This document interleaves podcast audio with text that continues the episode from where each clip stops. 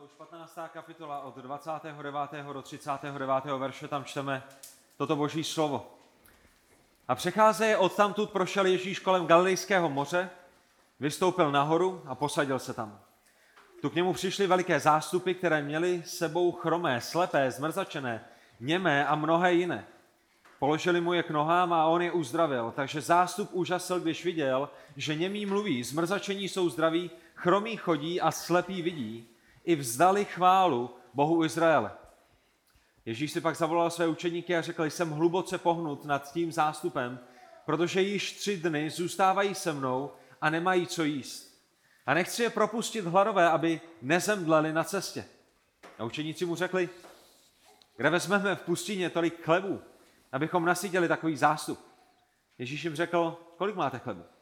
Oni řekli sedm a několik rybiček. Nařídil zástupu posadit se na zem, vzal těch sedm chlebů a ty ryby, vzdal díky, rozlámal a dával učeníkům a učeníci zástupům.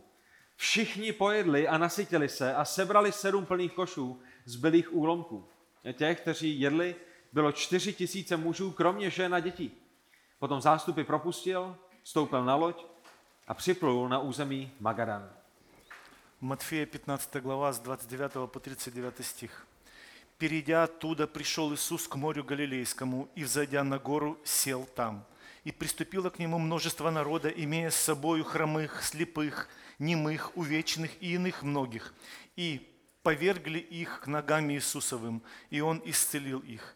Так что народ дивился, видя немых говорящими, увечных здоровыми, хромых ходящими и слепых видящими, и прославлял Бога Израилева.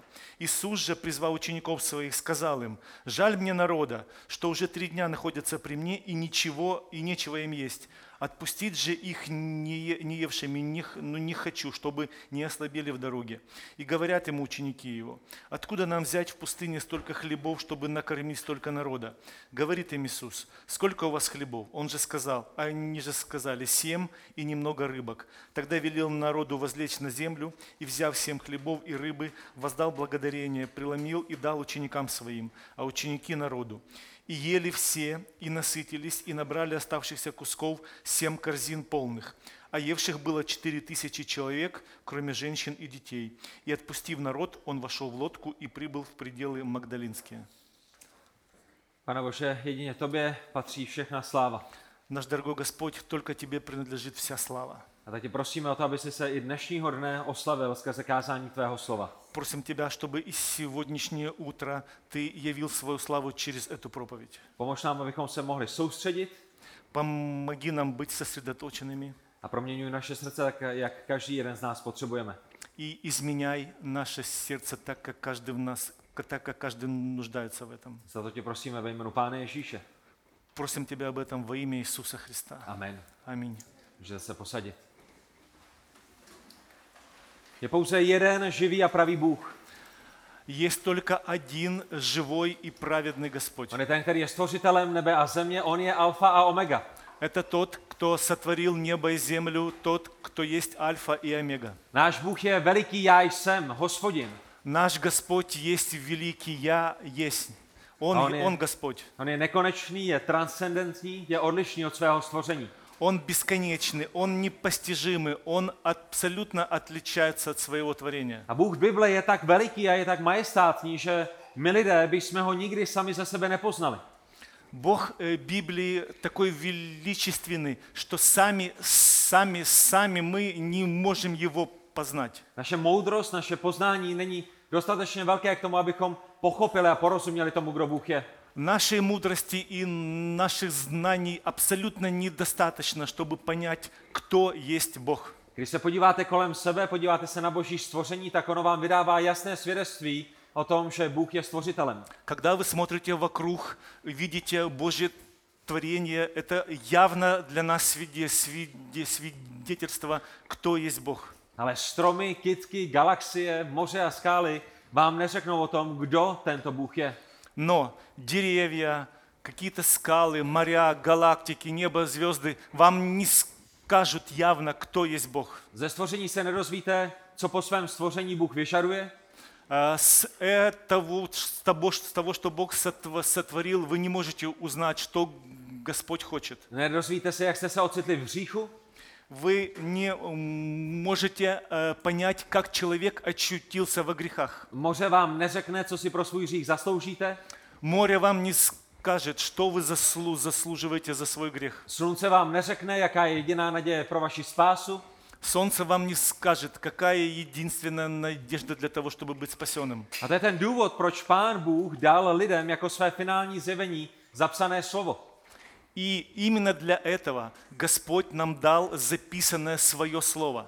To je proč nám pán Bůh dal 66 knih starého a nového zákona. Для этого Господь нам дал 66 книг э, Ветхого Завета и Нового Завета. A v těchto knihách, nebo v této jedné knize Bibli, pán Bůh odhaluje odpovědi na ty otázky. И в этой э, величественной книге Господь отвечает абсолютно на все эти вопросы. Je to v jeho slově, kde on odhaluje také svoji vůli a svůj plán pro jeho stvoření.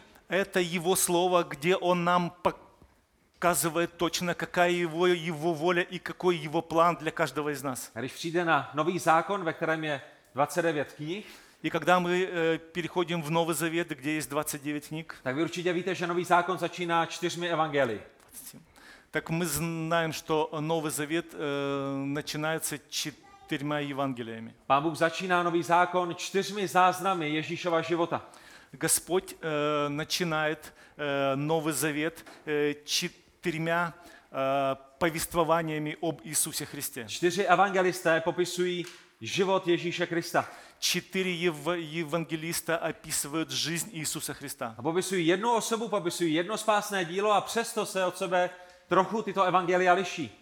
Каждое Евангелие описывает одного Иисуса Христа, и каждое Евангелие описывает Его дело спасения. Но каждое Евангелие отличается в, каких, в каких-то тонкостях. Protože každý evangelista se dívá na Pána Ježíše Krista z trochu jiného úhlu. Потому что каждый ну, евангелист смотрит на Иисуса Христа, на Его работу под э, разными углами. Dávají, dávají důraz na trochu jinou věc v životě Ježíše Krista. Они э, показывают нам немного другие углы э, Иису- Иисуса Христа. A píší trochu jiné cílové skupině. Каждый из них также пишет э, для э, какой-то иной целевой ауди- аудитории. Ale na konci dne nemáme čtyři odlišné Ježíše, nemáme čtyři odlišné způsoby spasení, máme pouze jednoho Pána Ježíše Krista, my ho ze čtyř evangelií vidíme plněji, vidíme ho, vidíme ho více detailněji, více barevněji.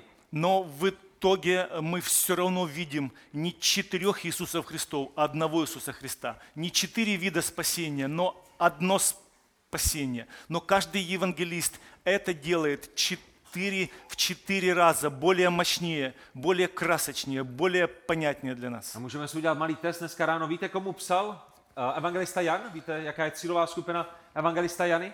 Устроим сейчас небольшой тест. Э, Ответьте на вопрос, знаете, для кого писал Ев- евангелист Иоанн? Jan psal všem lidem. Иоанн написал абсолютно всем людям. A Jan představuje Pána Ježíše Krista jako věčného Boha. Иоанн нам показывает Иисуса, Иису- Иисуса, Иисуса э, Христа как вечного Бога. Jan chce, aby všichni věděli, že Ježíš je stejné podstaty jako Bůh Otec, že Ježíš je Bohem. А Иоанн нам четко показывает, что э, Господь Иисус Христос имеет ту же сущность, что и Бог Отец. Evangelista Lukáš psal převážně řekům Э, Евангелист Лука, он писал, скорее всего, для греков. a ukazuje Pána Ježíše Krista jako spasitele, И показывает нам Господа Иисуса Христа как нашего Спасителя. jako spasitele, který přináší usmíření s Bohem. Как Спасителя, который нам приносит э, примирение с Богом. Potom máte Marka, který píše převážně nebo hlavně Římanům, Потом видим э, евангелиста Марка, который пишет, э, скорее всего, для римлян. A Marek vykresluje Pána Ježíše Krista jako trpícího syna Božího, jako trpícího služebníka. А м, евангелист Марк нам показывает страдающего Сына Божьего, страдающего Иисуса Христа. A Matouš, kterého máte na začátku vašich nových zákonů, ten píše primárně pro Židy. А евангелист Матфей, то книга, ну, которого первая в Новом Заве- Завете пишет для евреев. A protože Matouš píše Židům, proto prezentuje Pána Ježíše Krista jako židovského mesiáše. Из-за того, что Матфей пишет для евреев, он, предоставля, он представляет Иисуса Христа как Мессию э, именно, евре, именно для евреев. A Matouš ukazuje Židům, váš mesiáš je zde, ten, na kterého jste se těšili, ten, o kterém proroci prorokovali, je zde, aby, aby vykoupil svůj lid z, z jejich hříchu. И евангелист Матфей четко им показывает, что тот Мессия, которого вы ожидали, про которого вы читаете в пророчествах Ветхого Завета, вот он прямо сейчас перед вами. A ten důvod, proč je to důležité, je, protože věci, které dnešní text odhaluje, jsou podobné věcem, které jsme četli nedávno. Není to tak?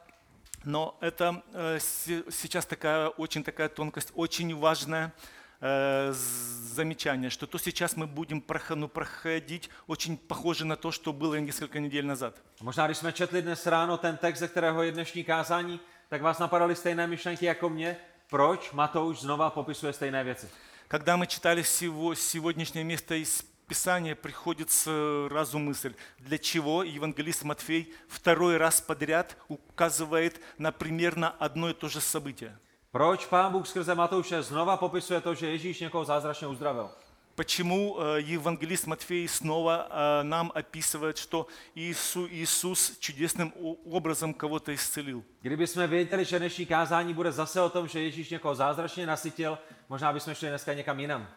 Если бы э, мы говорили только о том, что Иисус э, в сегодняшней проповеди только кого-то чудесным образом э, накормил, то я думаю, что мы бы шли бы с вами немного дальше. Proč Matouš popisuje podobné věci? Почему евангелист Матфей нам э, дает эти, эти, эти два аб- абсолютно, почти абсолютно одинаковых пове- A odpověď je, повествования? protože se jedná o naprosto jinou skupinu, než o které jsme četli ve 14. kapitole. Ответ очень четко проясняется, потому что здесь идет о другой группе людей, чем о той, э, что мы читали в 14 главе. Ty lidi, o kterých dnes čtete, jsou lidmi, které by, které by mnoho židů nikdy nenasytilo. Э, Сегодня мы говорим о тех людях, э, которым евреи никогда бы не пришли бы и никогда бы их не накормили. Kdyby tito lidé leželi někde na ulici a, a strádali a byli nemocnými nebo byli zraněnými, mnoho židů by je neuzdravilo a nepomohlo by jim. Мы говорим сегодня о тех людях, э, которые, если бы они лежали где-то на улице раненые и больные, то ни один еврей не подошел бы к ним, а просто прошел бы мимо. Když jsme byli ve 14. kapitole, pán Ježíš nasytil pět tisíc mužů plus ženy a děti, tak to bylo na izraelském území a většina tohoto zástupu byli židé. Когда мы были в 14 главе, мы там видели, что Иисус исцелил и накормил э, пять тысяч мужей, не считая женщин и детей. Но это было на земле Израиля, и эти люди были евреями. Ale na jakém území se nachází pán Ježíš v 15. kapitole? Но если мы пос- посмотрим на 15 главу, то зададим себе во- себе вопрос, на какой земле сейчас находится Иисус. Si na to? Помните об этом? Pán Ježíš je na území pohanu. Господь Иисус Христос сейчас на земле язычников. A to je zásadní věc ve světle toho, že Matouš píše židům. И это именно то основание, почему Матфей это указывает евреям. To je proč jsme zmiňovali, komu který evangelista píše, abychom, abychom rozuměli tomu, jak zásadní informace je tohleto pro židy. Это, это, это именно пишет Матфей специально для того, чтобы евреи понима, понимали вот, вот эту вот э, разницу. A vy určitě víte, že židé měli v prvním století překroucený pohled na pohany. Вы прекрасно зна- знаете из, исто- из, из истории, что евреи э, имели такое перекрученное понимание и отношение к язычникам. Židé se správně vnímali jako boží vyvolený národ, Евреи себя считали Божьим избранным народом, ale v průběhu staletí ztratili záměr z toho, že mají svítit jako světlo mezi národy. Но э, в течение столетий, в течение своей жизни они э, утратили это свое направление, для чего они были избраны, чтобы светить всем другим народам. Pán Bůh umístil izraelský národ doprostřed pohanských národů, proto aby jim svítili, proto aby jim, eh, aby jim byli svědectvím, aby pohanské národy přicházely a dozvěděli se o Bohu a byli také zachráněni. Господь помя- ну, поместил свой избранный э, народ Израиль посередине языческих народов, чтобы этот народ отличался от них, чтобы он светил им, чтобы, им, чтобы им, он, он показывал, пока, ну, показывала им путь спасения. A Izrael vzal toto své privilegium a zaměřil ho pouze na sebe. А Израиль взял эту привилегию, которую дал Господь, и полностью это оставил для себя. My jsme někým, my jsme vyvolenými, nám Pán Bůh dal své slovo. Мы исключительные, мы избранные, только нам Бог дал это слово. Tamhle těm prašivým pohádům, těm se ani nedotkneme, těm bychom v životě nepomohli. Podívejte se na ně, jak jsou, jak jsou špinavými hříšníky. Этим грязным язычникам никогда в жизни мы не будем помогать, потому что они недостойны этого. Посмотрите к- на них. Ale měli mít soucit s těmito ostatními národy. Но по плану Бога они должны были иметь сострадание к этим Mě- Měli, народам. měli chápat, že božím plánem je záchrana a spasení pro všechny národy. Они должны были понимать, что Божьим планом, э, Божий план был в том, чтобы прини- принести спасение всем народам. Přesně tak, jak pán Bůh to zaslíbil Abrahamovi v Genesis 12. kapitole 3. verši. V tobě budou požehnány všechny čeledi země. Вспомним э, Бытие 12 глава 3 стих, когда Бог сказал Аврааму, «И благословятся в тебе все племена земные». Genesis 22.18. Ve tvém semeni si budou žehnat všechny národy. Э, Бытие 22.18. «И благословятся в семени твоем все народы». A tak minimálně farizové a učitelé zákona pohany pohrdali. И мы сейчас видим, что э, э, это самый минимум, что фарисеи, учителя закона э, язычниками просто пренебрегали. Neměli pro ně slitování. Они не сострадали им. Vnímali je jako vyvrhel, který je nehodný Boha. Они их воспринимали как какое-то что-то что лишнее, которое недостойны Бога. Duchovní špínu, která není dost dobrá pro boží záchranu. Они их воспринимали как духовный мусор, который ничего не имеет общего с Божьим спасением. Они превозносились над ними. nejedli, nejedli s nimi, Они никогда вместе с ними не э, ели. nestýkali se s nimi. Они никогда с ними не встречались. A ta otázka, která je před námi nyní v Matoušově evangelium je, jaký k ním bude mít vztah Pán Ježíš. И теперь у нас вопрос сегодняшнего, сегодняшней проповеди в свете того, что мы читаем, что мы узна- узнали. Какое отношение Иисус Христос будет иметь к язычникам? Zaujme Pán Ježíš k pohanům stejné stanovisko jako farizeové.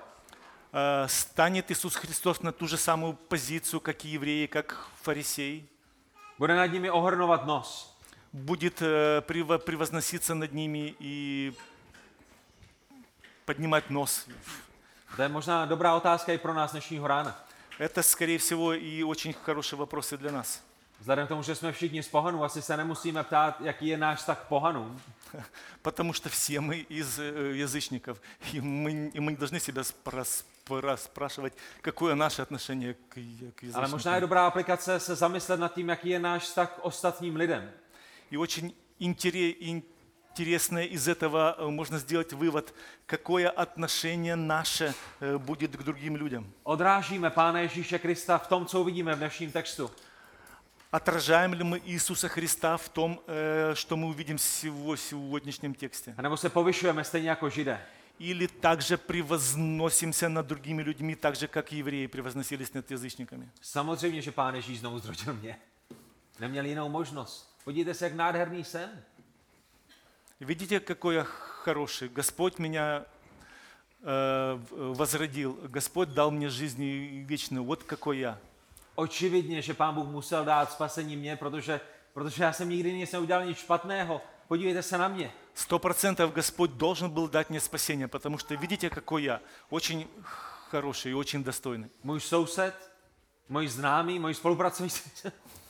Tím nemá ani smysl zvěstovat evangelium, protože jsou takovými ohromnými hříšníky. Ty zajisté Pán Bůh nezachrání. Мой сосед, э, мои э, соработники, если на них посмотришь, на их жизнь, Господь, ну сто процентов они недостойны твоего спасения. Víte, nemusíte být židy k tomu, abyste začali opovrhovat pohany.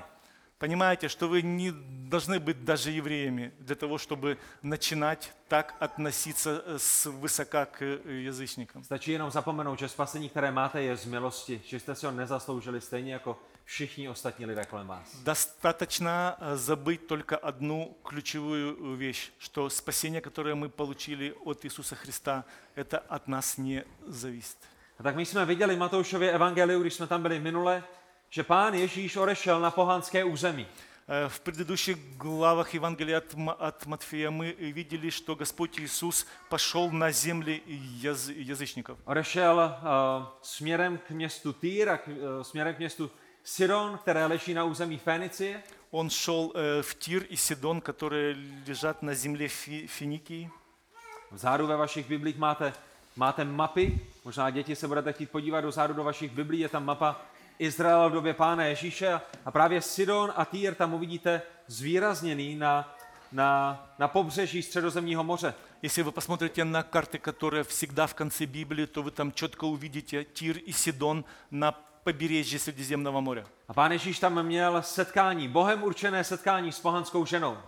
И Господь в том месте встретился с э, язычницей, женщиной, и эта встреча была предопределена Богом. A tato žena potřebovala daleko více, než jenom, aby její dcera byla vysvobozená z nadvlády démonů. Ona potřebovala znovu zrození. Потому что эта женщина, она нуждалась не только в том, что Господь из- изгнал, како- из- изгнал демона из его дочери, но она также нуждалась и в спасении. A Matouš nám ukázal, že Ježíš, i když po dlouhé době, této ženě pomohl. И Матфей нам указывает, что Иисус Христос даже через какое-то время, но, это, но этой жене помог. Ale ta otázka, která je před námi, je, co dál? Вопрос, который стоит перед нами, что дальше? Co, co dál? Jaký, jak, jak, jak dál bude pán Ježíš pracovat s pohany?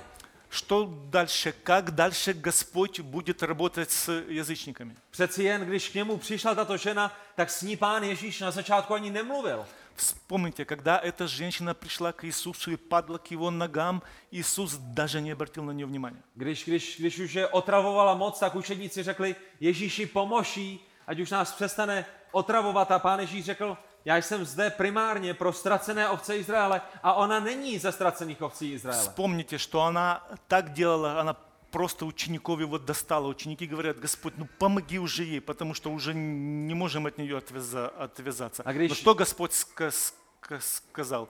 Что я пришел для овец из дома Израилева. A když naléhala a naléhala, tak pán Ježíš řekl, nesluší se brát chléb od dětí a házet ho psům. И когда она настойчиво просила у Иисуса, чтобы Он ей помог, Господь ей сказал наконец-то, не дал, но не должно брать хлеб у детей и, дав- и давать их псам. A teprve potom jí konečně pomohl.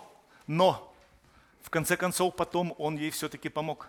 To znamená, v naší mysli by klidně mohla být otázka, znamená to, že Ježíš nemá zájem o pohany? И для нас теперь звучит вопрос, означает ли это, что Господь не, ху- не хочет никаких от- на- отношений иметь с язычниками? Jsou, jsou, jsou pohané méně stvořenými k božímu obrazu? Это, э, как вы думаете, означает, что язычники сотворены по образу э, Божию, отличающимися от того, ш- чем отличаясь от тому, как, как э, сотворены евреи? Bude mít Bůh méně slitování a dá méně milosti pohanům? Господь будет как-то меньше обращать внимание на, яз- на язычников и будет меньше уделять им внимания? A pojďme se nebavit o židech a pohanech, pojďme to udělat velice osobním dnešního rána. Давайте мы не будем сейчас рассматривать евреев и яз- язычников, давайте мы будем рассматривать сейчас себя. Ruští vojáci Русские войны, zaslouží si slyšet evangelium? они заслу- заслуживают на то, чтобы услышать Евангелие. Romové, cikáni, zaslouží si slyšet evangelium? Цыгане заслу- заслуживают то, чтобы усл- усл- услышать Ев- Евангелие. Přistěhovalci do naší země, kteří tady jsou a jenom zabírají místo. Zaslouží si slyšet evangelium? Тот, кто э, беженец, э, приехал сюда на эту землю, а забирает наши деньги, наши места, он заслу- заслуживает, чтобы услышать Евангелие. Váš soused, který se denně opíjí, zaslouží si slyšet evangelium? Ваш сосед, которого вы видите каждый день пьяным, он заслуживает, чтобы услышать Евангелие. Kolegyně v práci, která je neskutečnou megerou a jenom vás tam šikanuje, zaslouží si slyšet evangelium? Э, Ваша коллега по работе, который, которая просто терроризирует вас каждый день, заслу- заслуживает, чтобы усл- ус- услышать Ев- Někdo Евангелие. z vašich příbuzných, který pro vás celý život neměl jedno jediné vlídné slovo, Zaslouží si slyšet evangelium? Кто-то из ваших родственников, который всю вашу жизнь не сказал вам никакого доброго слова, заслуживает, чтобы услышать Евангелие? A ta otázka dnešního rána není pouze, jaký má pán Ježíš vztah k pohanům. Ta otázka je, jaký máme k pohanům vztah my. И вопро- вопрос в сегодняшнее утро звучит так. Э, не- э, он звучит так. Не какое отношение имеет Иисус к яз- язычникам, а какое отношение мы име- имеем к неспасенным. A možná jsem neměl říct, jestli si někdo zaslouží slyšet evangelium, protože si to nezaslouží nikdo. To jediné, co si zasloužíme, je věčné sloužení v pekle, ale, ale možná by ta le- otázka byla lépe formulována, jestli potřebují slyšet evangelium. Э, Ясно же, мы э, можем как-то ну, рассуждать на эту, на эту тему, заслуживает или не заслуживает, но э, вопрос уточним. Нуждаются ли они в том, чтобы слышать Евангелие? A tak je to důležitá otázka nejenom pro Židy, ale také pro každého jednoho z nás. Это очень важный вопрос не только для евреев, но и, так, но и также для каждого из нас. A já doufám, že ta odpověď dnešního rána bude nadmíru pozbudivá. Я думаю, что э, ответ на этот вопрос сегодня будет очень ободряющим. Ale doufám, že nejenom, že budeme pozbuzeni dnešním textem, doufám také, že na jeho základě budeme žít. Я думаю, что мы будем сегодня не только ободрены этим текстом, но думаю, что на основании этого текста мы будем э, жить. Ta dnešní osnova má pouze dva body, jeden bude dlouhý, druhý bude krátký. Сегодняшняя проповедь у нас э, име- имеет два пункта. Один пункт будет очень длинный, второй будет очень краткий. Ale zaprvé bych byl rád, abyste si všimli, že Ježíš uzdravuje také pohany. Первый пункт нашей проповеди – Иисус Христос исцеляет также и язычников. Přecházeje odtamtud ve 29. verši, prošel Ježíš kolem Galilejského moře, vystoupil nahoru a posadil se tam. 29 стих читаем. «Перейдя оттуда, пришел Иисус к морю Галилейскому и, взойдя на гору, сел там». A v Markovi v 7. kapitole ve 31. verši, což je paralelní pasáž, nám Marek ukazuje, že Ježíš odešel z území Týru a šel opět přes Sidon ke Galilejskému moři středem území Dekapole. И смотрите, в, Марке, в Марка 7.31, это параллельное место, э, там написано, «Выйдя из пределов Тирских и Сидо- и Сидонских, Иисус опять пошел к морю Галилейскому через пределы Десятиградия». Kdybyste se podívali do té mapy ve vaší Bibli, tak byste viděli, že Ježíš je v Galileji, potom jde k Týru a k Sidonu, Если вы посмотрите на те карты в конце ваших Библий, то увидите, что Иисус находится в Галилее, потом Он идет к Тиру и Сидону, odsaď jde na východ, aby, aby hor, jakoby přešel nad Galilejským jezerem směrem na východ, а потом, а потом Он идет на восток, снова к Галилейскому морю. proto aby po té východní části nebo na té východní straně Galilejského jezera sestoupil nebo začal sestupovat opět zpátky dolů a dostává se do toho území, které tam máte vyznačené jako dekapole, desetiměstí. чтобы снова с этого, с этого места идти дальше э, к себе, но вот именно в этом месте, в, деся- в Десятиградии, как у нас указано в Библии, он сейчас там остается. A celou tuto dobu, několik týdnů, možná, možná ještě díle, déle, je na území pohanu. Včetně toho území, na kterém, se, eh, na kterém je nyní a na kterém bude uzdravovat eh, tyto lidi. И все это время он находится на земле язычников. Это не просто несколько часов, это уже несколько недель. A to, co vidíme, je naprosto šokující, minimálně pro židy a pro čtenáře, kteří žili eh, v Matoušově době.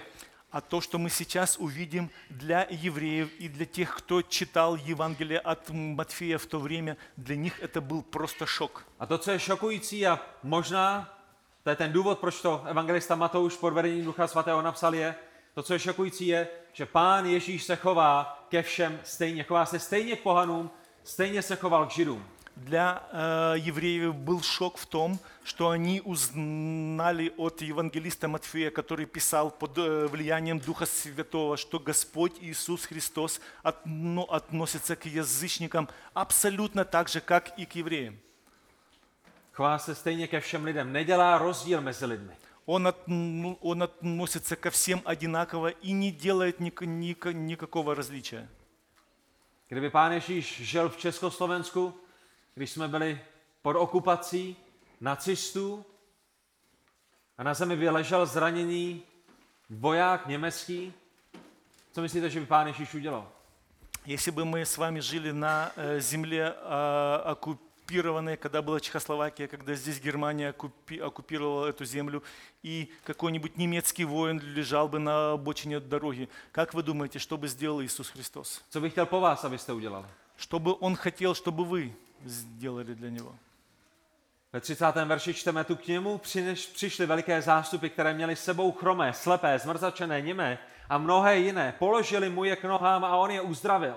Takže zástup úžasl, když viděl, že němí mluví, zmrzačení jsou zdraví, chromí chodí a slepí vidí, i vzdali chválu Bohu Izraele.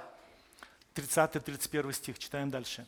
«И приступило к нему множество народа, имея с собою хромых, слепых, немых, увечных и иных многих, и повергли их к ногам Иисусовым, и он исцелил их. Так что народ дивился, видя немых говорящими, увечных здоровыми, хромых ходящими, слепых видящими, и прославлял Бога Израилева». Pán Ježíš je Bohem, který uzdravuje své stvoření. Господь Иисус Христос есть Бог, который исцеляет свое творение. A vzhledem k tomu, že všichni lidé jsou jeho stvořením, proto Pán Ježíš Kristus uzdravuje všechny lidi. И с точки зрения того, что все сотво- сотворены им, Он и исцеляет всех. A pokud uzdravil Židy, uzdraví také pohany. И если Он исцеляет евреев, также Он исцеляет и язычников. Boží slovo říká, že Pán Ježíš Kristus je přítel hříšných. Э, Божье Слово нам говорит, что Иисус Христос есть друг грешников. A to znamená hříšníků, ať už Židů nebo pohanů. И это означает грешников как евреев, так и язычников. Pán Ježíš dává stejné dobré dary Židům i pohanům. Господь Иисус Христос дает абсолютно одинаковые дары и для евреев, и для язычников. A každý jeden z vás, a já předpokládám, že všichni jste spíše pohany než Židy, jste toho jasným důkazem. И каждый из нас, кто сидит здесь, явля- является явным доказательством тому, того, что мы, будучи язычниками, находимся здесь. My jsme ve 29. verši viděli, že Pán Ježíš vystoupil nahoru a posadil se tam. В 29 стихе мы с вами прочитали, что Иисус, взойдя на гору, сел там. A tím nám Matouš naznačuje, že Pán Ježíš zaujal pozici k tomu, aby, aby tento pohanský zástup vyučoval o Božím království. И тем самым евангелист Матфей нам показывает это основание, что Господь Иисус э, занял такую позицию учителя. V dnešní době učitelé stojí, v době Pána Ježíše Krista si učitelé sedli, když měli vyučovat. Э, В сегодняшнее время учителя стоят перед учениками, но в те времена было наоборот. Учитель сидел, а ученики стояли перед A ним. tak Pán Ježíš je v tomto kontextu vyučuje. И Господь Иисус в контексте того, что мы прочитали, что Он сел, Он их учит. Proč? Protože Pánu Ježíši nikdy nešlo pouze o, o fyzické uzdravení. Pánu Ježíši vždycky šlo primárně o duchovní uzdravení. Почему Он их учит? Потому что Господь, помимо того, что Он делал какие-то физические вещи, физическое исцеление, для Него было самым главным духовное исцеление. Pán Ježíš řekne v Matoušovi 16. kapitole 26. verši, říč, co člověku prospěje, získá celý svět, ale uškodí své duši. Помните Матфея 16:26? Там написано, какая польза человеку, если он приобретет весь мир, а душе своей повредит. Což jinými slovy znamená, co člověku prospěje, když bude fyzicky zdrav, když bude fyzicky uzdraven, ale jeho duše půjde do věčného zahynutí. Что означает для нас, что человек получит от того, что он физически будет здоров, физически будет крепкий, но пойдет в ад. A tak Ježíšovi zázraky se vždycky dějí v kontextu Evangelia. Но Иисус всегда свои чудеса делает в контексте Евангелия. A verše 30 a 31 nám potom ukazují, že Pán Ježíš je tedy také fyzicky uzdravil, potom, co je vyučoval. И в стихах 30-31 нам, и нам четко написано, что Иисус, помимо того, что Он физически их исцелял, Он также их учил. A zajisté, když je vyučoval, tak je vyučoval také o tom, že Bůh je Bohem, který se slitovává.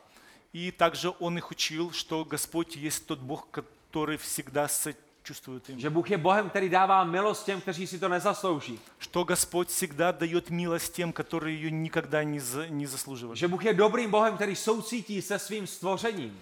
Э, Что Господь есть добрым Богом, который сострадает своему творению. A pán Ježíš i těmto pohanům ukázal, že on je pravdivě Bohem. И Господь Иисус и этим язычникам четко указал, что Он есть праведным Богом. A ukázal jim to na tom, že vrátil zrak slepým a že, že, že učinil to, aby němí mluvili. Он, он показал это через то, что Он возвратил зрение слепым, а немым э, дал э, способность говорить. A my víme na základě Exodu 4. kapitoly 11. verše, že to je něco, co může udělat pouze Bůh.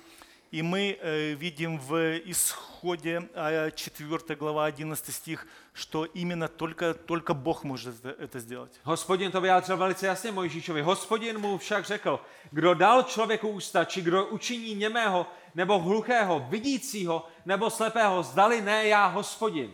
Э, Исход 4 глава 11 стих. Господь говорит Моисею, Господь сказал, кто дал уста человеку, кто делает немым или глухим, или зрячим, или слепым? Не я ли, Господь? A tak eh, pán Ježíš dělá to, co může udělat pouze Bůh. Господь, мы и видим, делает э, то, что может сделать только Бог. I pohanům ukazuje, že on je Bohem. И яз- язычникам он четко указывает, что он есть Бог. A jedna zajímavá věc je, že pán Ježíš, a nevím, jestli jste o tom někdy přemýšleli, ale pán Ježíš v těchto zázračných uzdraveních také pravděpodobně někdy utvořil to, co nebylo. И если мы почитаем более глубоко в этот текст, мы там увидим, что Господь Иисус делал и сотворял то, что там, э, в- там у людей некоторых отсутствовало. Což jenom podtrhovalo jeho božství. Что еще еще раз показывало его божественность. Všimněte si ve vašem textu v, těch 30, v tom 30. a 31. verši, že Matouš mluví o tom, že zmrzačení jsou zdraví. Посмотрите, в 30-31 стихах там написано э, «у вечных здоровыми». Když přemýšlíte o zmrzačených, tak pravděpodobně to první, co vás napadne, jsou lidé, kteří mají dvě ruce, mají dvě nohy, ale nějakým způsobem jsou zdeformovaní a, a nemohou buď své ruce používat, nebo nemohou své, a, své, své nohy pomu, používat. Um, mají, mají, mají nějakou dysfunkci tělesnou a v tomto smyslu jsou zmrzačenými, i když mají ruce a nohy. Смотрите, э, увечные. Первое представление – это какие-то люди, которые вследствие каких-то заболеваний, болезней не могут нормально пользоваться своими руками, ногами, как-то скрюченные, как-то ходят вот, не, ну, ну, вот не так. Это вот, это вот наше такое первое представление. Ale zmrzačený může také znamenat, že vám chybí nějaký, nějaká část těla. Но э, увечное также может и означать, что у человека отсу- отсу- отсутствует какая-то часть тела. Když, když budete řezat na, na nějaké pile a uříznete si ruku, ruka vám bude chybět a vy budete zmrzačenými. Когда вы будете работать на пиле и нечаянно от пила отрежет вам руку, то вы будете тоже увечным. A tohle je, jakým způsobem pán Ježíš Matoušovi 18. kapitole 8. verši používá to slovo zmrzačený. Э, Это именно в том, в том же самом контексте Господь э, Иисус Христос в Матфея 18.8 употребляет это слово «увечное». Jestliže tě tvá ruka nebo tvá noha svádí k hříchu, utni ji, uřízni ji, zbav se jí a odhoď. Lépe je pro tebe, abys vešel do života zmrzačený nebo chromý, než abys měl obě ruce nebo obě nohy a byl uvržen do věčného ohně. Э, Матфея 18.8. «Если же рука твоя или нога твоя соблазняет тебя, отсеки их и брось от себя. Лучше тебе войти в жизнь без руки или без ноги, нежели с двумя руками двумя ногами быть ввержену в огонь вечный». A tak dokážete to domýšlet, jak úžasným, nádherným, mocným Bohem je Pán Ježíš? Можете себе представить, э, как дальше, каким э, великолепным в данной ситуации Господь нам представляется. My už, jsme, my už jsme unavení a už jsme si zvykli na to, že Ježíš dává zrak těm, kteří jsou slepí od narození. Мы уже как бы привыкли к тому, что Господь, ну так, дает зрение тем, кто был слепой от, э, ро- от My рождения. to čteme, už nás to ani nepřekvapí. Мы уже это читаем, и уже нас это так, об- так, так, tak, tak не, э, не, инте- не интересует. Ale rozumíte tomu, že když někdo přišel za pánem Ježíšem Kristem a, a chyběla mu ruka, tak pán Ježíš ho uzdravil tím, že mu tu ruku znovu stvořil? Можете себе представить, да, когда к, к ногам Иисуса пришел человек, у которого просто отсутствовала рука, и Господь сделал так, что эта рука у него снова выросла и появилась. A to by nemělo být zarážející, když přemýšlíte například o, o Lazarovi, kterého vzkříšil po čtyřech dnech, co byl v hrobě. Вы Можете себе представить, да, как, как Господь Иисус действовал, когда Он воскресил э, Л- Лазаря через четыре дня, когда Лазарь уже был mертвый в гробе. Co řekl Ježíšovi, když chtěl, aby, aby, aby odvalili kámen z toho skalního hrobu, ve kterém bylo Lazarovo tělo již čtvrtým dnem? Что гов- говорили, помните Иисусу, когда Он хотел этот камень от могилы убрать? Pane Ježíši, když odvalíme ten kámen, tak se tady všichni pravděpodobně poblinkáme. Э, Смотри, Иисус, если сейчас мы этот камень уберем, то сто процентов мы сейчас здесь все вырвем. Proč? Почему? Protože jste v Palestíně. Потому что мы в Палестине. Protože Lazar není v mrazáku, ale je ve skalním hrobě, všude kolem je horko. Потому что э, Лазарь, он не, в мор- он не в морозилке, он в гробу, где очень жарко. Je, je, je tam čtvrtým dnem a když otevřeme ten hrob, tak, tak všichni padneme tím, tím smradem, který z toho hrobu vyjde, protože Lazarovo tělo se již, se již, uh, se již rozkládá. Лазарь там уже лежит четыре дня. И можешь себе Иисус представить, да, если мы сейчас откроем этот гроб, то что мы там увидим? Мы просто увидим этот трупный запах, потому что Лазарь начинает разлагаться. A Ježíš musel stvořit mnoho nových věcí na Lazarově těle, proto aby Lazar mohl vyjít ven. Можете представить, когда Иисус воскрешал Лазаря, сколько он должен был восстановить органов у Лазаря, чтобы Лазарь мог выйти To je, jak mocného Boha máme. Какого великолепного, сильного To Бога je, мы kde имеем. vidíme Ježíšovo božství. Когда видим эту божественность Иисуса Ježíš Христа. není pouze morálním učitelem, dobrým filozofem nebo, nebo příkladným člověkem a my máme následovat jeho příklad. Иисус не просто какой-то моральный учитель, како- как- какой-то векол- великолепный фило- фило- философ, чьему учению мы должны следовать. Ne, pán Ježíš je Bohem. A Když Lazara vzkřísil z mrtvých a zavolal ho ven ze skalního hrobu, tak by nás nemělo překvapit, že také němí mluví, zmrzačení jsou zdraví, chromí chodí a slepí vidí, tak jak to čteme v našem textu. Э, есте- Естественно, мы, но мы должны понимать силу и мощность нашего Бога. Когда Он воскресил Лазаря из мертвых, и Лазарь вышел из, из, из могилы, то мы тем самым видим, э, как ну, нас не должно удивлять, как Иисус возвращал слепым зрение, глухим слух, немым речь, руки, ноги вырастали у людей. A přemýšlejte o tom, jak nádherný obraz spasení toto je. И можете себе представить, какой прекрасный э, образ спасе- спасения в этом есть. Pán Ježíš nejenom, že je tím jediným, kdo může otevřít fyzické oči, Господь не только м, может открыть фи- э, м, физи- физи- фи- физически, дать зрение человеку, ale on je také tím jediným, který může dát duchovní zrak. но Он явля- является тем, е- и тем единственным, кото- который может открыть духовное зрение. On je ten jediný, kdo může ukázat lidem na to, že jsou hříšníky a božími nepřáteli a že, že potřebují být s Bohem usmířeni. Он только Он единственный, кто может четко указать людям, что они грешники и что они нуждаются во спасении и в примирении с Богом. Pán Ježíš nejenom, že je tím jediným, kdo může otevřít ústa němých, aby znovu mluvili, Господь не есть только тем единственным, что Он может открыть ус- уста немым, и они будут говорить. ale je také tím jediným, kdo otvírá duchovní ústa. Není to tak? Но Он есть тем единственным, кто открывает духовные уста. On je ten, který způsobuje to, že ti, kteří ho nemilovali a ti, kteří mu nevyjadřovali lásku, Он э, делает так, что те, кто Его никогда не любили и никогда не э, воздавали Ему ничего, ti, kteří o něm nemluvili s vděčností, те, которые никогда с благодарностью о Нем не говорили, ti, kteří používali jeho jméno jenom jako tu nejhorší nadávku, те, которые использовали имя как какое-то самое большое ругательство. on způsobuje to, aby nyní svým, svými duchovními ústy ho oslavovali. Но Он делает так, чтобы прямо сейчас духовными устами они Его прославляли.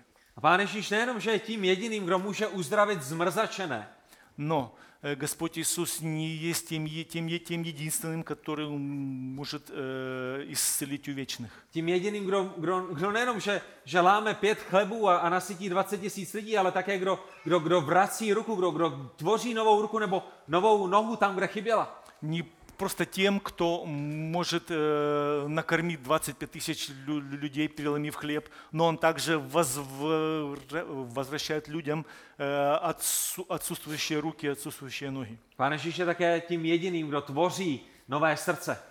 Господь Иисус Христос явля- является тем единственным, кто творит в нас новое, с- новое On je ten сердце. jediný, kdo tvoří nové srdce, které hoří láskou k Bohu a k Božímu slovu. Он тот единственный, кто сотворит в нас новое сердце, которое горит любовью к Богу и к Его Слову. Ezekiel 36, 26, dám vám nové srdce a nového ducha dám do vašeho nitra, odstraním srdce kamenné z vašeho těla a dám vám srdce masité. И Езекииль 36, 26. «И дам вам сердце новое, и дух новый дам вам. И возьму из плоти ваше сердце каменное, и дам вам сердце плотяное». A pán Ježíš je tím jediný, kdo může způsobit, že, že chromí chodí, Господь э, это не только тот единственный, кто может сделать так, чтобы хромые начали ходить. ale je také tím jediným, který způsobuje v člověku to, že lidé, kteří od něj utíkali a nechtěli s ním mít nic společného, nyní běží k němu a milují ho a, a chtějí jít s ním po úzké cestě. Но также Он является тем, еди- тем единственным, что Он делает э, ну, с людьми, когда они никогда не хотели с ним идти, когда они убегали от Него. После того, как Он к ним ну, прикасается и дает им это духовное избавление от греха, они возвращаются к Нему и готовы с Ним идти по этой узкой doroге. Já vám garantuju, že všechny tyto duchovní zázraky jsou daleko většími zázraky než ta fyzická uzdravení. И э, можете быть, э, это, это гарантия, что все эти духовные чудеса, которые творит Иисус, они намного больше, тем, чем те физические чудеса. Tak pán Ježíš uzdravuje pohany stejně jako uzdravil Židy.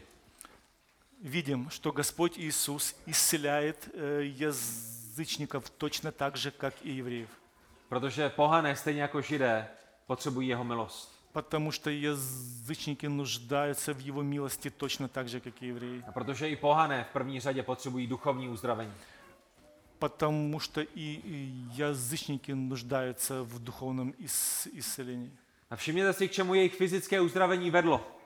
И посмотрите, к чему привело их, физи- их физическое исцеление. 31. verš. I vzdali chválu Bohu Izraele. 31 стих. Это язычники.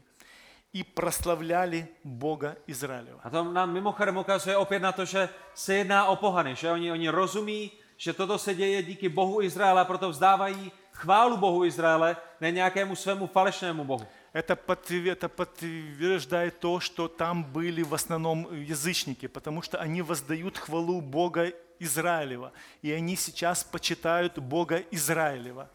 A tak pokud oni vzdávali chválu Bohu Izraele za jejich fyzické uzdravení, o co více byste měli chválu Bohu vzdávat vy, kteří jste duchovně zachráněnými, kteří jste duchovně uzdravenými. Посмотрите, когда язычники воздавали хвалу Богу Израилю за то, что они были физически исц- исцелены, какой больше должна быть наша хвала нашему Богу за то, что мы духовно исцелены. Pán Bůh neuzdravil vaše duchovní ústa proto, abyste zbytek života byli sticha. Э, Господь Иисус Христос не исцелил наши духовные уста, чтобы мы э, всю свою э, жизнь непонятно что говорили. Pán Bůh vás duchovně uzdravil proto, abyste, abyste mu zpívali duchovní písně. Господь нам, э, нас духовно исцелил для того, чтобы мы пели Ему духовные песни, Proto, abyste ho oslavovali na modlitbách, чтобы мы проставляли Его в молитвах, ať už doma nebo ve schromáždění. или дома, или на собраниях. Ať už jste nejmladšími nebo těmi v nejlepších letech. Или вы, какие, или вы молодые, или вы уже пожилые. Ať už jste bratřími nebo sestrami. Вы являетесь братьями или сестрами. My jako boží národ bychom, bychom nikdy neměli být sticha, protože si uvědomujeme, co pán Bůh způsobil v našich životech a, a naše životy by měly být ustavičným, ustavičnou oslavou a ustavičným díkem a ustavičnou slávou našemu Bohu. Будучи от э, рождения язычниками, мы должны сейчас понять, что в свете нашего духовного исцеления мы никогда не должны останавливаться в прославлении и в хвале нашего Бога, где бы мы ни находились. Vaše slepá duše byla uzdravena, aby, aby ve víře viděla věci, které by sama nikdy neviděla. Наши слепые глаза были духовно исцелены, чтобы в вере видеть те э, вещи, которые для нас Господь приго- ну, приготовил. Vaše chromé údy byly napravené, aby chodili ve svaté poslušnosti. Наши хромые члены были духовно исцелены для того, чтобы мы в послушании всегда предстояли перед Богом. A vaše němá ústa byla uzdravena, aby oslavovali Boha. и наши немые уста были духовно исцелены, чтобы мы всегда прославляли Бога. A tak zůstal, pardon, zástup nezůstal pouze ohromený, ale vzdal chválu Bohu. Увидите э, в том, что написано, что вся эта толпа людей, которая там была, они не были просто восхищены, они еще воздали славу Богу Изра- Израиля. muži, bratři, sestry, to musí platit i o vás. Братья и сестры, это должно от- относиться также и к нам. Musíme být vděčnými.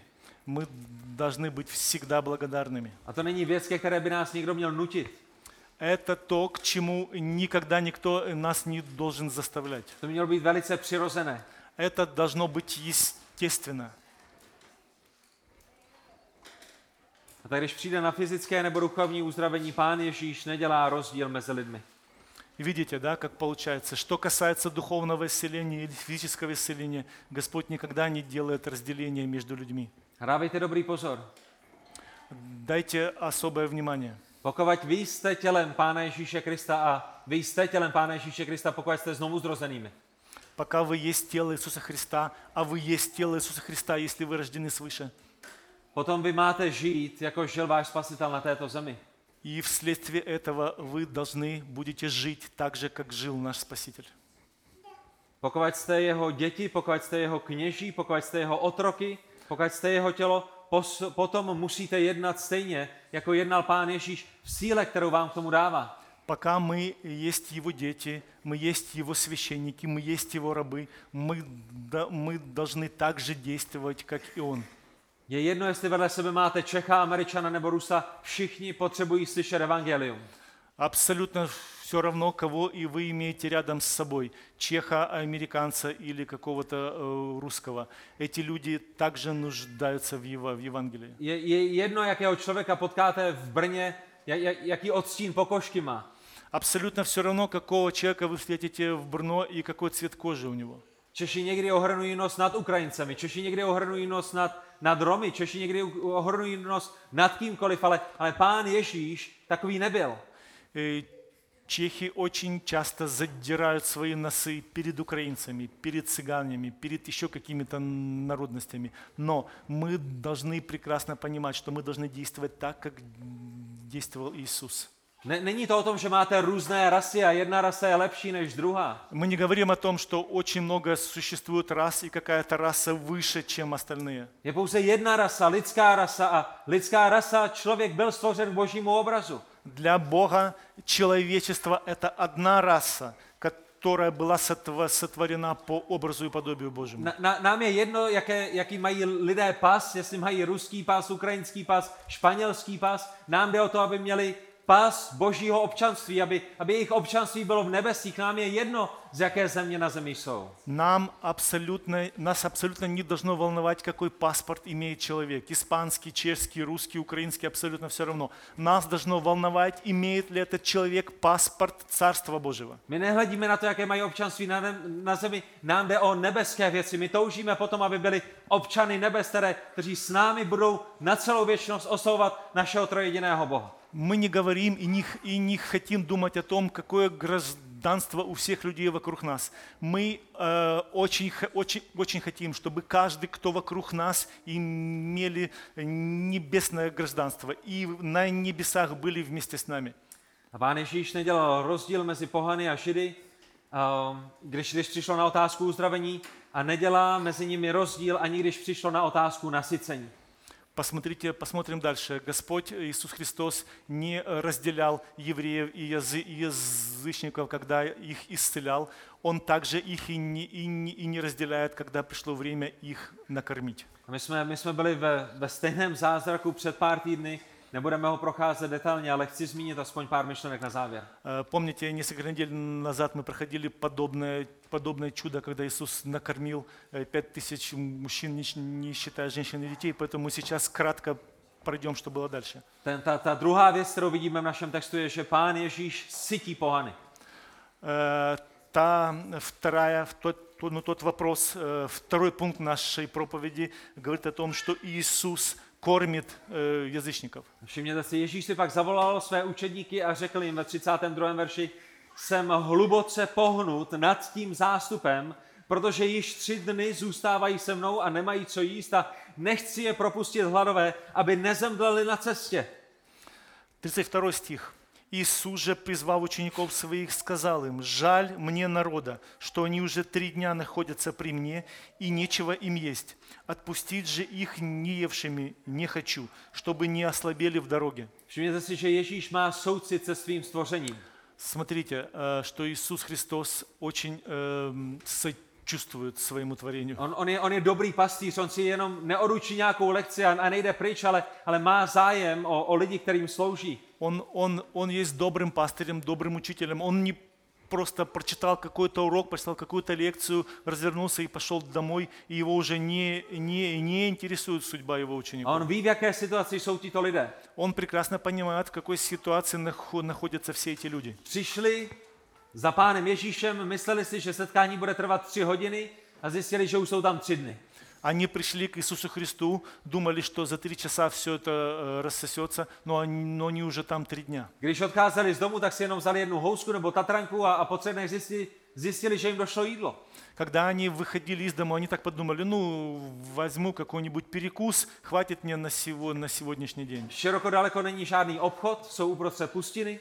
И мы теперь видим, что они посередине пустыни, и вокруг никакой еды нет. A pán Ježíš vidí, že když nyní půjdou domů, že možná mnozí z nich po cestě domů omdlí a ani domů nedojdou, protože nemají dost jídla. И Господь прекрасно видит и понимает, что когда они сейчас все вернутся домой, то по дороге домой они просто ослабеют, потому что они не имеют еды вообще, от слова вообще. A všimněte si jednoho důležitého principu.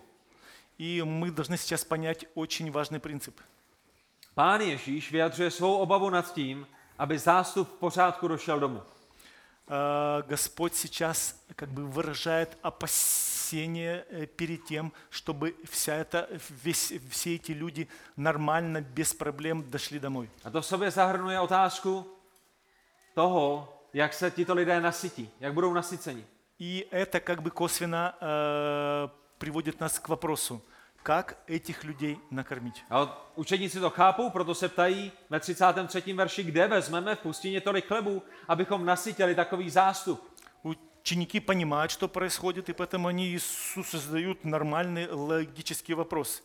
33 стих. «И говорят ему ученики его, откуда нам взять в пустыне столько хлебов, чтобы накормить столько народа? A ta jejich situace v 15. kapitole je stejně z lidského pohledu neřešitelná, jako byla situace ve 14. kapitole. И эта ситуация, которую мы видим в 15 э, гла- главе с точки зре- зрения человеческой, абсолютно не, э, р- не э, разрешима, так же, как и была в 14 главе. V obou těchto případech máte možná 20 tisíc lidí, В этих э, двух э, местах из Писания у нас приблизительно 20 тысяч людей. máte možná dva nebo pět chlebů pro všech 20 tisíc lidí, У нас там 5 или 2 хлеба для всех этих людей. nemáte nic nikde, kde byste nakoupili, nemáte ani peníze na nákup, ani místo na nákup.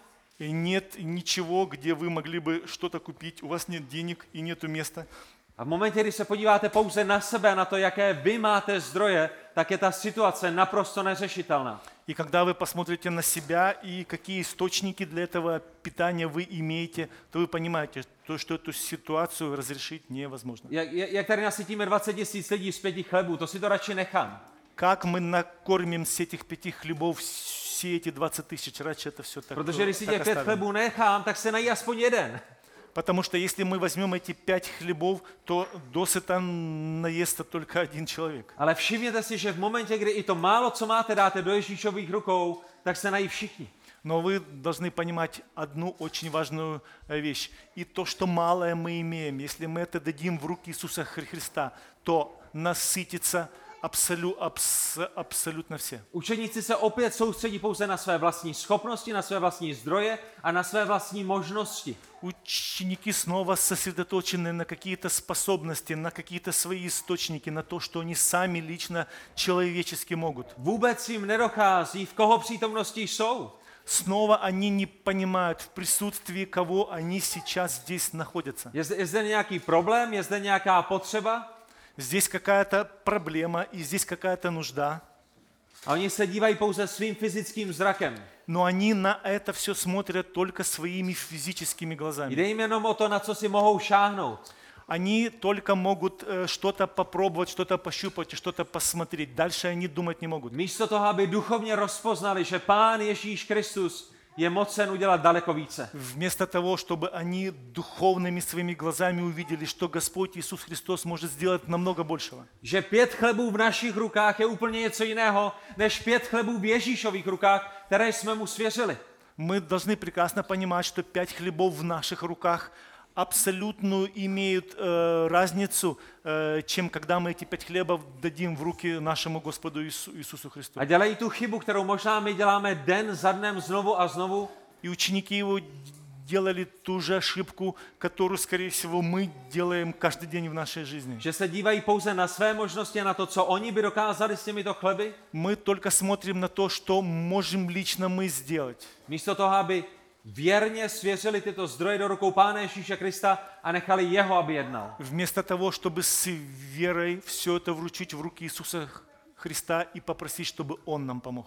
A v rukou Pána Ježíše Krista málo není nikdy málo. Но в руках Иисуса Христа, когда у Него, когда мы думаем, что это мало, это очень много. Pán Ježíš nepotřeboval ani těch pět chlebů. Господь, в принципе, не требовал и этих пяти хлебов. Že kdyby mu někdo nepřinesl pět chlebů, tak to nebylo o tom, tak a teď jsme opravdu na konečný. Tohle, ty jo, ani jeden chleba. Oh!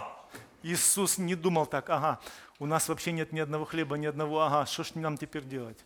Víte, já jsem před čtyřmi tisíci lety stvořil celý ten, ten vesmír svým slovem, ale pokud nemám chleba dneska, tak, tak vám fakt nedokážu pomoct. Иисус так и не думал, так, четыре тысячи лет назад я сотворил весь этот мир, а тут нету ни одного хлеба, не, не могу вам помочь. Pán Ježíš to nepotřeboval, ale, ale ty lidé to potřebovali. Potřebovali se naučit lekci toho, že i když máme málo a svěříme to do rukou Pána Ježíše Krista, on může jednat podle své svrchované vůle. Иисус не требовал этих хлебов, но это должны были увидеть те люди, которые вокруг, вокруг Него, чтобы они понимали этот принцип. Когда у вас в руках очень мало, и вы отдаете это Иисусу Христу в руки, то вы получаете огромное множество всего. A to je přesně to, co se toho dnes stalo. И это именно то, что в этот день произошло.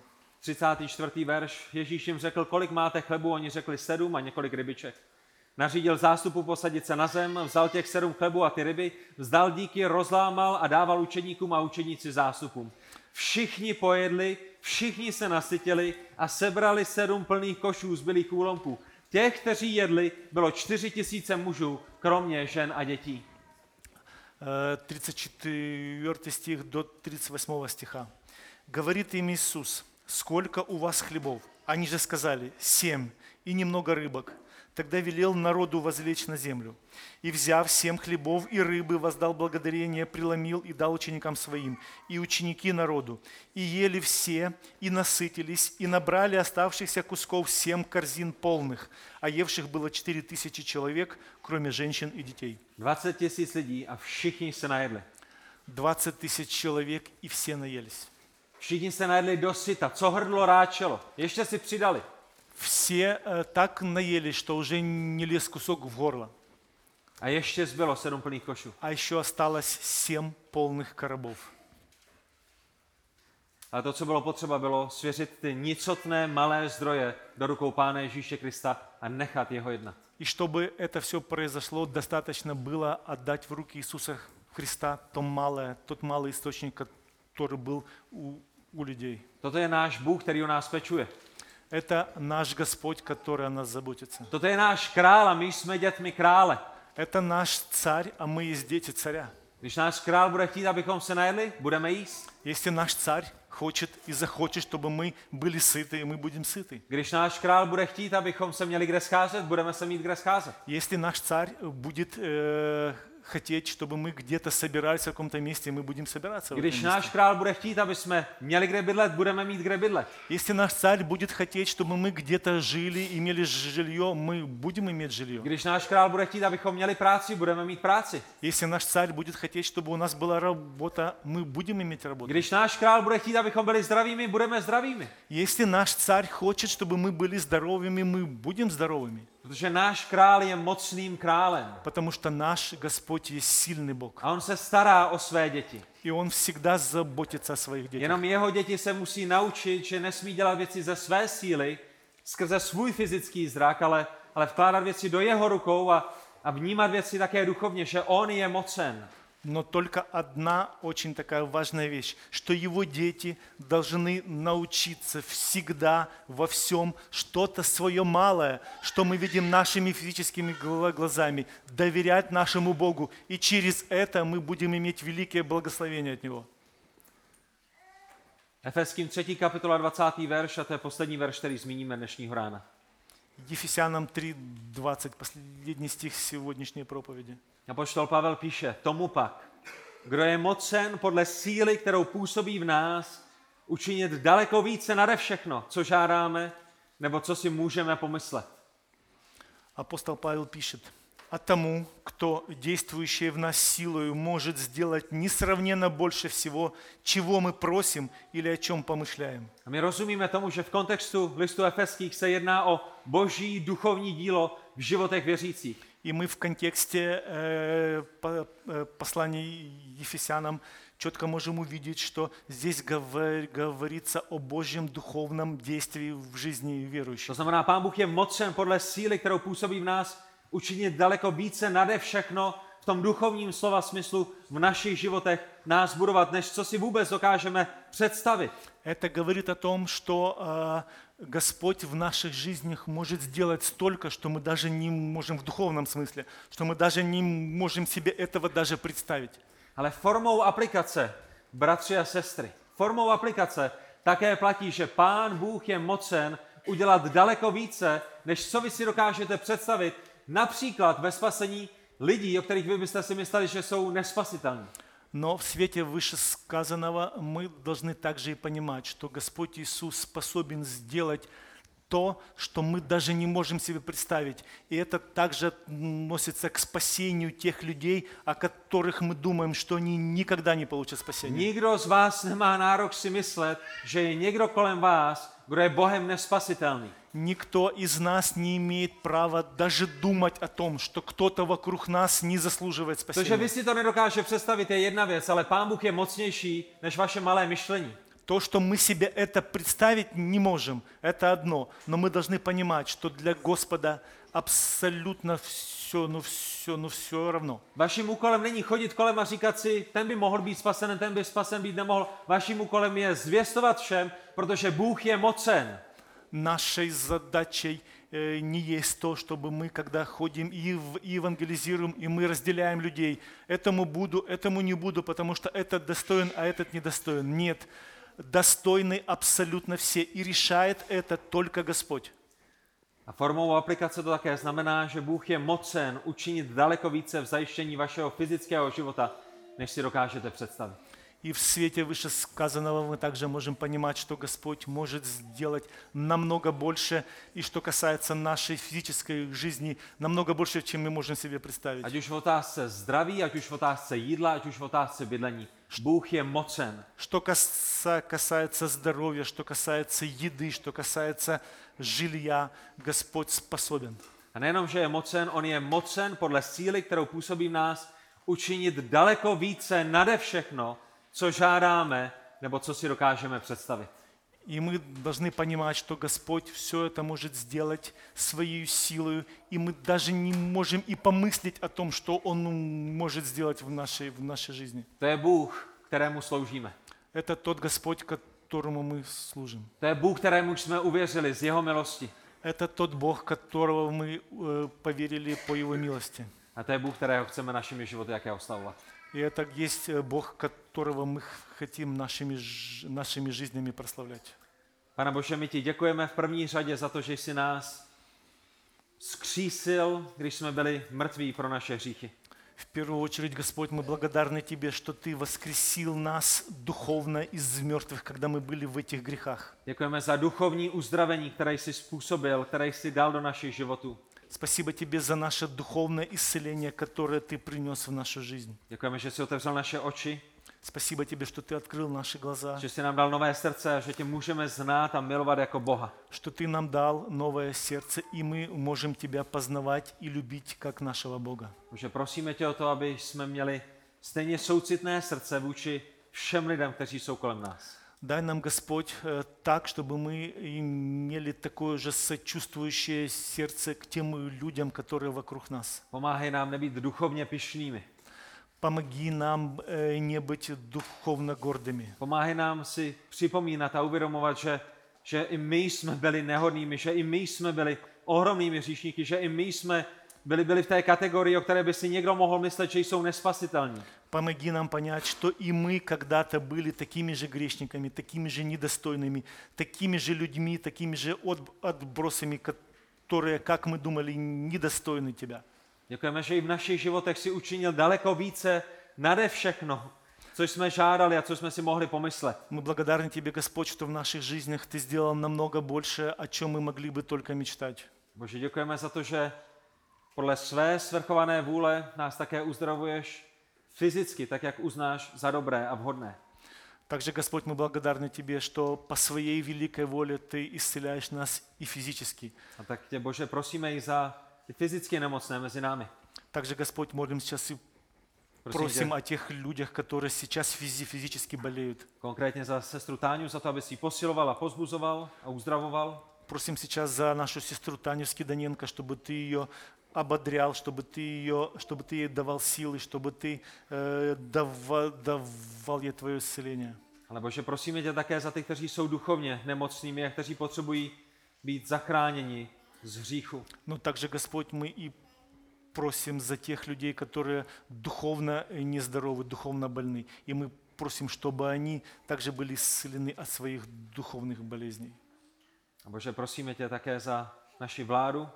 Просим также, Господь, за нашу власть. Prosíme tě, Bože, o to, aby si nám dal milost v tom, že ji povedou tak, abychom mohli svobodně sdílet evangelium, Просим Тебя, Господь, чтобы и э, наша власть никогда не препятствовала нам, чтобы мы свободно могли проповедовать abychom mohli Евангелие, žít poklidným křesťanským životem v této zemi, чтобы мы могли жить здесь спокойной христианской жизнью в этой земле. Bože, pokud je tvoje vůle jiná, tak tě prosíme o to, aby si nám pomohl a posilnil nás v tom, abychom byli věrnými za jakékoliv situace. Но если Твоя воля будет не такая, какая-то другая, то мы просим Тебя, Господь, чтобы Ты дал нам силу пройти любые испытания, которые Ты нам дашь. Bože, moc děkujeme za všechny dobré dary, které nám dáváš. Спасибо Тебе, Господь, за все добро, которое Ты нам даешь. Amen. Аминь.